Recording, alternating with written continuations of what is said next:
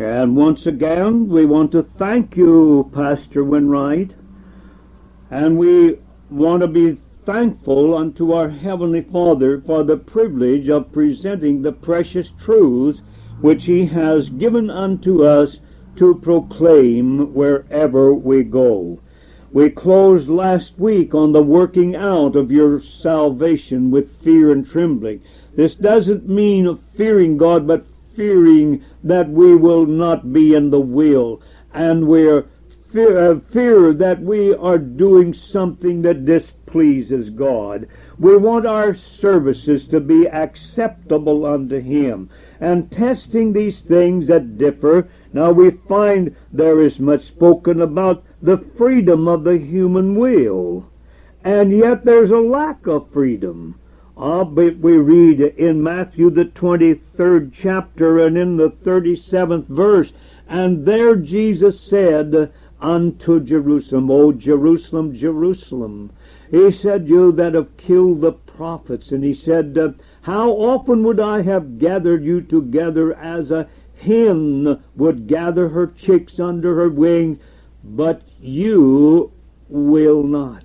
You will not come unto me that you might have eternal life. Oh, friend, this morning there is the responsibility of the, of the human will, the freedom of the human will. Now, could they have received Christ? He says, You will not come unto me. Did God make them will not? Or did he give them a freedom of will? But yet we find it written in the ninth chapter of the book of Romans. And I do want you to see, because this is so precious and it's, it's much misunderstood in Christendom today. Now you have, uh, you know, the devil's not going to let you be a balanced Christian if he can possibly keep you from it. Uh, he'll take you to the extreme sovereignty, or Calvinism as they call it today, or he'll take you the extreme Arminian where it's all the man and nothing of God. Or he'll take all of God where there's no responsibility on the man at all. But this is not so. Now if we go to the ninth chapter of the book of Romans and in the eleventh verse, for the children, now he's speaking here of uh, Jacob and Esau. For the children being not yet born, neither having done any good or evil, that the purpose of God according to election might stand, not of works, but of him that calleth. Here it is again, it is God that calleth. It was said unto her, The elder shall serve the younger. Now God said that before they were born. How, how did this happen? And then he says, As it is written, Jacob have I loved, but Esau have I hated. Why? Why all of this? Then I want you to notice in that 16th um, or in the 15th verse. For he saith to Moses, I will have mercy on whom I will have mercy, and I will have compassion on whom I will have compassion. So then it is not of him that willeth, nor of him that runneth, but of God that showeth mercy. Then in that 18th verse, therefore, hath he mercy on whom he will have mercy, and whom he will, he hardeneth.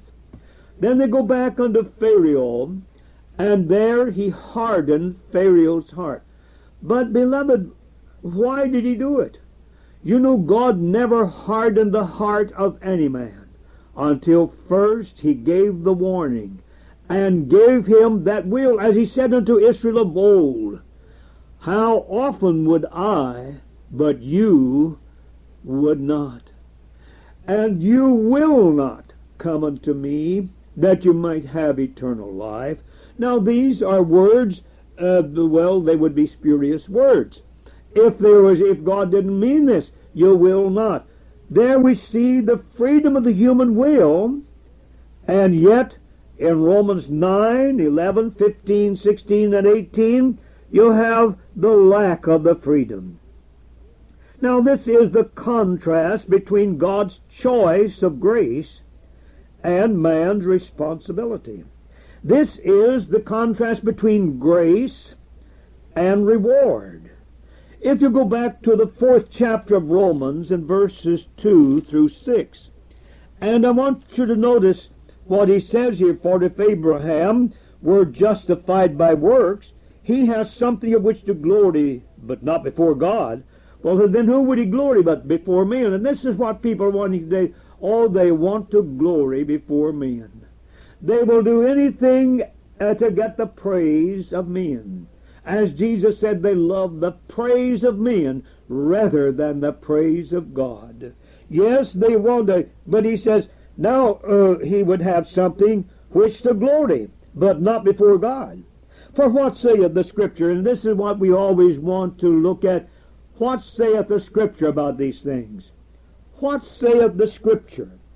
Abraham believed God, and it was counted unto him for righteousness.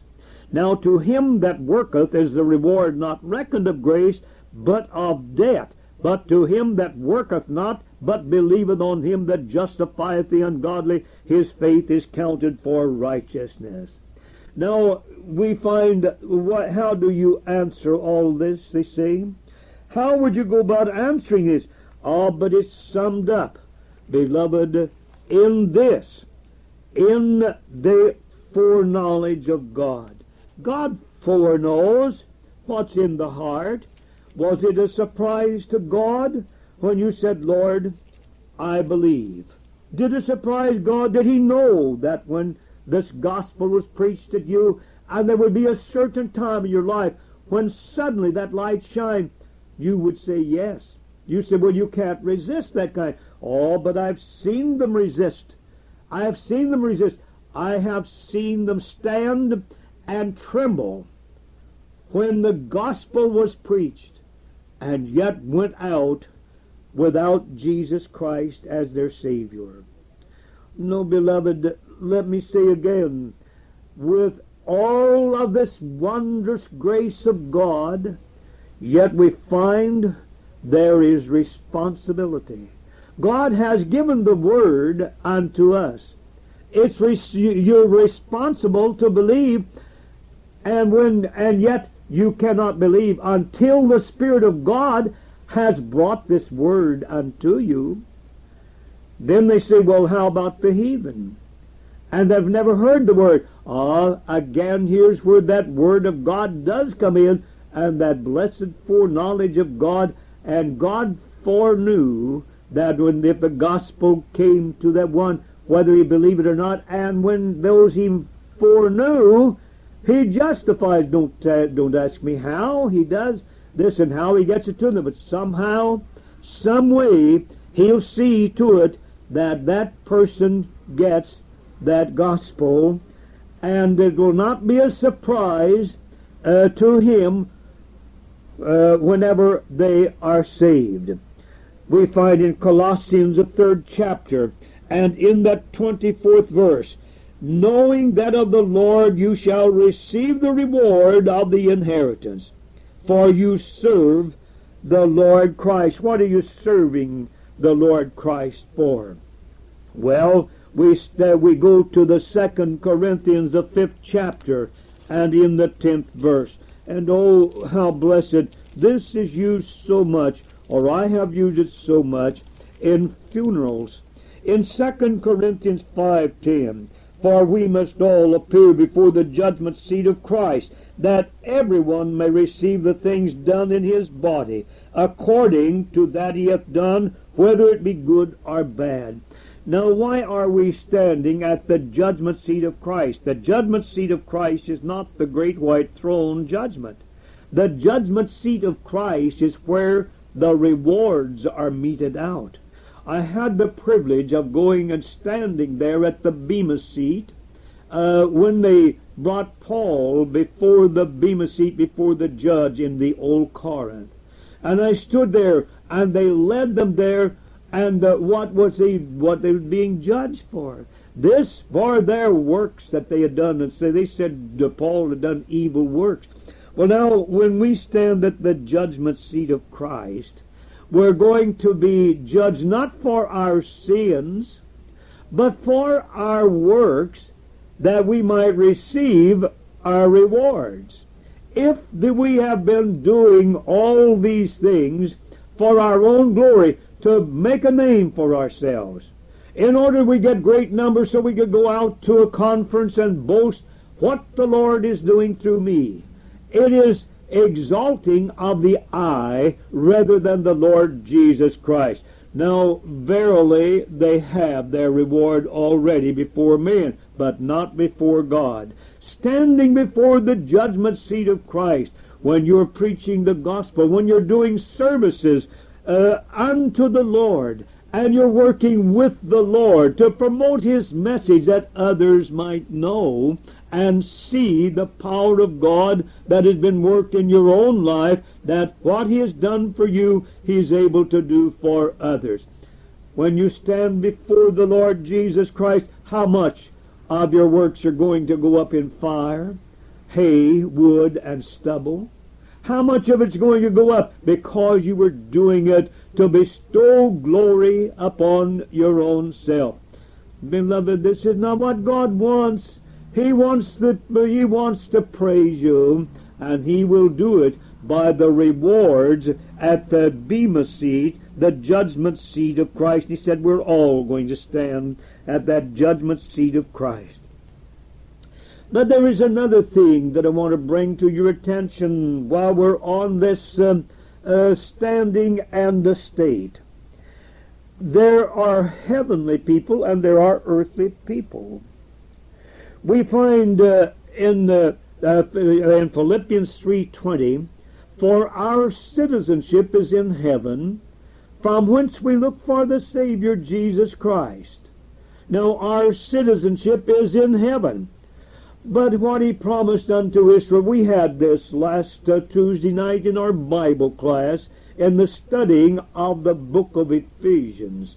And there in that third chapter of the book of Ephesians, there we learned of every family that is in heaven and in earth. So God has the heavenly family and he has the earthly family. And when he prayed uh, that the every believer might know the four dimensions of Christ's love and come to the body of Christ, there he has four dimensions. The Holy Spirit coined a fourth dimension to tell because it uh, it goes far beyond the finite mind. We cannot understand that infinite love of Christ. And when he described the land that was given to God's earthly people, Israel, the land of Palestine, he used two dimensions. He said, Walk the length and the breadth of this land, and I'll give it unto you and to your seed forever. And then he come to the New Jerusalem, which is the bride, not the body of Christ, and then we so falsely hear today of the bride which is his body, or the body which is his bride. The body is not the bride of Christ, uh, but we find the New Jerusalem. He said, and no, I saw the New Jerusalem coming down from God out of heaven, adorned as a bride for her husband. And uh, this we know that the New Jerusalem will be composed of the uh, of the remnants of Israel of all the history of Israel. The remnants will be there because the name of the twelve uh, uh, of the twelve tribes are on that building, and the names of the twelve apostles are on that building, and then those whom they reach, and the Gentiles whom they reach uh, in the uh, tribulation than in the millennium. Then that that heavenly city, there's three dimensions of that. There's the height, and the and the breadth and the length of it, and these are equal. And there are three there are three dimensions to that. But when it comes to the body of Christ, there is the fourth dimension, and that takes us far above all principalities and powers and dominions. And there is where we are seated at the right hand of God. God has a heavenly, He has an earthly people. And yet we find this. In Ephesians 1.20, he said that God, Christ has been exalted, and he has been raised far above all principalities and powers, and he is seated at the right hand of God in the heavenly places. In Ephesians, the fourth chapter, and in the tenth verse, and here we read concerning him, but I rejoice. Uh, no, this is, I'm in the wrong book, I'm in Philippians. I want Ephesians, the fourth chapter, and in the tenth verse. He says here, He that descended is the same also that ascended up far above all heavens, that he might fill all things. And beloved, we are there with him. And yet, while he has ascended far into the heavens, yet we are told that he dwells in us on this on this earth. Now, this do, do you do you understand this morning why the world, those that do not have spiritual eyes, why this is a paradox to them? Here they find that Christ is far above all principalities in the heavens, and yet we go to Ephesians, the third chapter, and in the 17th verse, and there he said that Christ may dwell in your hearts by faith, that ye being rooted and grounded in love. And then again, I find in Galatians, the second chapter, and in the 20th verse, and there he says, I was crucified with Christ. Nevertheless I live, yet not I, but Christ liveth in me. And the life which I now live in the flesh, I live by the faith of the Son of God, who loved me and gave himself for me. Well, how do you explain this? How do you explain it? Ah, but he tells you in the uh, in the second chapter of First Corinthians, the carnal man receiveth not the things of God. He cannot. The natural man receiveth not the things of God that with the old nature, nothing but the old nature, where God has not spoken unto them yet, they haven't received Christ as their Savior as yet. And uh, yet uh, they cannot understand, and they call it a contradiction. No, it is not a contradiction. This is another instance of the believers, the state and the standing and notice where Christ's position is today, exalted in the heavens, far above all heavens. Sit down at the right hand of God. You're there, and yet we're here. And uh, He took us spiritually there above all, uh, above, above all principalities and powers. He is there literally now. But we are on this earth literally, but He spiritually is dwelling within us. Yes, in the heavens, yet he is on the earth, dwelling in us. Then we find again that we are living here below on the earth. In Philippians, the second chapter, and in the 15th verse, and there we find that the apostle speaks and tells us again of this. Philippians, the second chapter, and in the 15th verse. And there he said that you may be blameless and harmless, children of God, without rebuke, in the midst of a crooked and perverse nation, among whom you shine as lights in the world. We live here below on earth. Then why are we here? And why are we safe? Or that we shine as lights in this world. We live here below on the earth. And again, uh, uh, Christ in talking to the disciples in the 17th chapter of the Gospel of John, which is rightfully the Lord's Prayer. In John the 17th chapter, verses 11 and 15. And listen to this, John 17 and in 11. And now I am no more in the world Yet he was talking to them. He was standing there, I am no more in the world, but these are in the world, and I come to thee, Holy Father. Keep to thine own name those whom thou hast given me, that they may be one as we are one. All right? Here we find them living in the world, but they're not of the world. Look at the 15th verse. I pray not that thou shouldest take them out of the world, but that thou shouldest keep them from the evil. Now, is this exactly, is this truth applicable? Now we know that he was talking to the disciples there, but is this a truth for all time?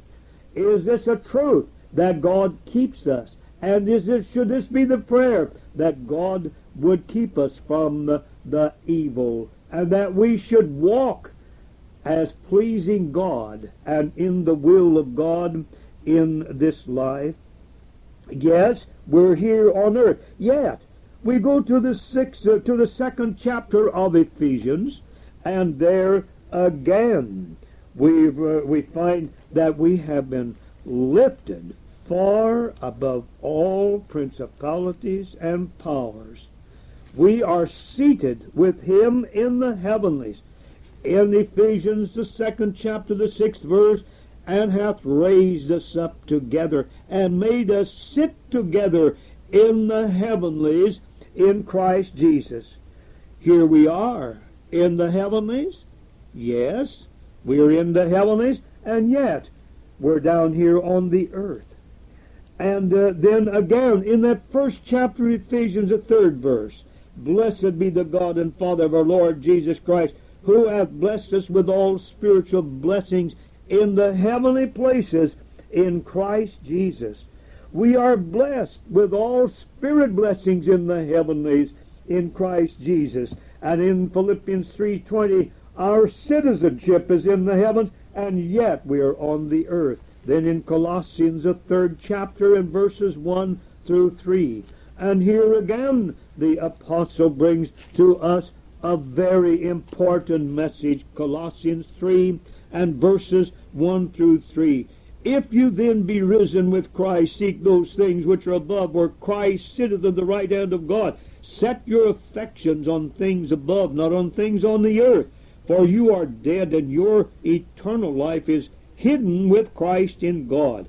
When Christ, who is our life, shall appear, then shall you also appear with him in glory. Where are you now? Ah, but this is why he said, don't mind the earthly things. If you then are risen with Christ, since you are risen with Christ, then seek those things which are above where Christ sitteth at the right hand of God. Does this make sense to you? Shouldn't this be our uh, everyday life, that we should seek those things which are above where Christ sitteth on the right hand of God. But the basis for all this is the contrast between eternity and time. What is eternity? Well, I've asked that question to many of my classes. And uh, I hear them say that uh, throughout all eternity, can you pray that? Because eternity is not throughout, and there's no such thing as all eternity. There is eternal, it's on and on. So I just pray this, that in eternity we'll praise you in eternity forever and forever. Eternity is more than endless time. Not only as continuance, but in content. Yes, it is different in essence from everything temporal.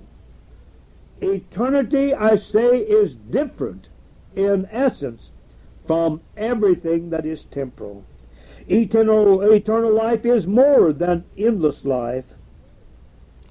Oh, friend, it is a divine life. It is a divine life faith now experiences the eternal God.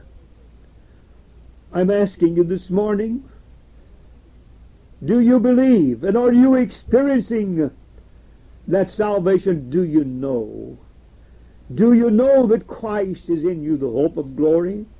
Like the little boy that's flying a kite. And uh, the wind was just right that day, and that kite was sailing far into the skies. A man came along, said, What are you doing, son? He said, I'm flying my kite. He said, How do you know there's a kite? He said, I can't see it. Oh, he said, I know it's there. He said, How do you know? He said, I can feel it tugging at that string. People ask me, How do you know? that Christ is in you, the hope of glory. Ah, like the little boy, I can feel him tugging at the heartstrings. Yes, I know there is. I believe it, and I believe it so strong. I believe it so strongly that, yea, I feel the very presence of Christ and feel that tugging at my heartstrings often, yea, even daily. I see faith now experiences the eternal God, always within the limits of time. This is what faith does, because we find that Paul tells you in 1 Corinthians 13, now these three abide, faith, hope, and love. But the greatest of these is love. Why? Because one day, when these bodies, these vile bodies are changed in the likeness of His, there'll be no longer the necessity of faith, for faith shall become sight, and that which is seen is no longer faith. Hope, why should I hope for when I already have it, when I've already been translated into, uh, when I've been uh, uh, been raised up and raptured, and our bodies have been changed, and we become like unto His glorious body. What do I hope for then? Ah, but faith and hope. This, I say, is always within the limits of time. And for faith, this elevates and it humbles at the same time. Yes, I, I become elevated.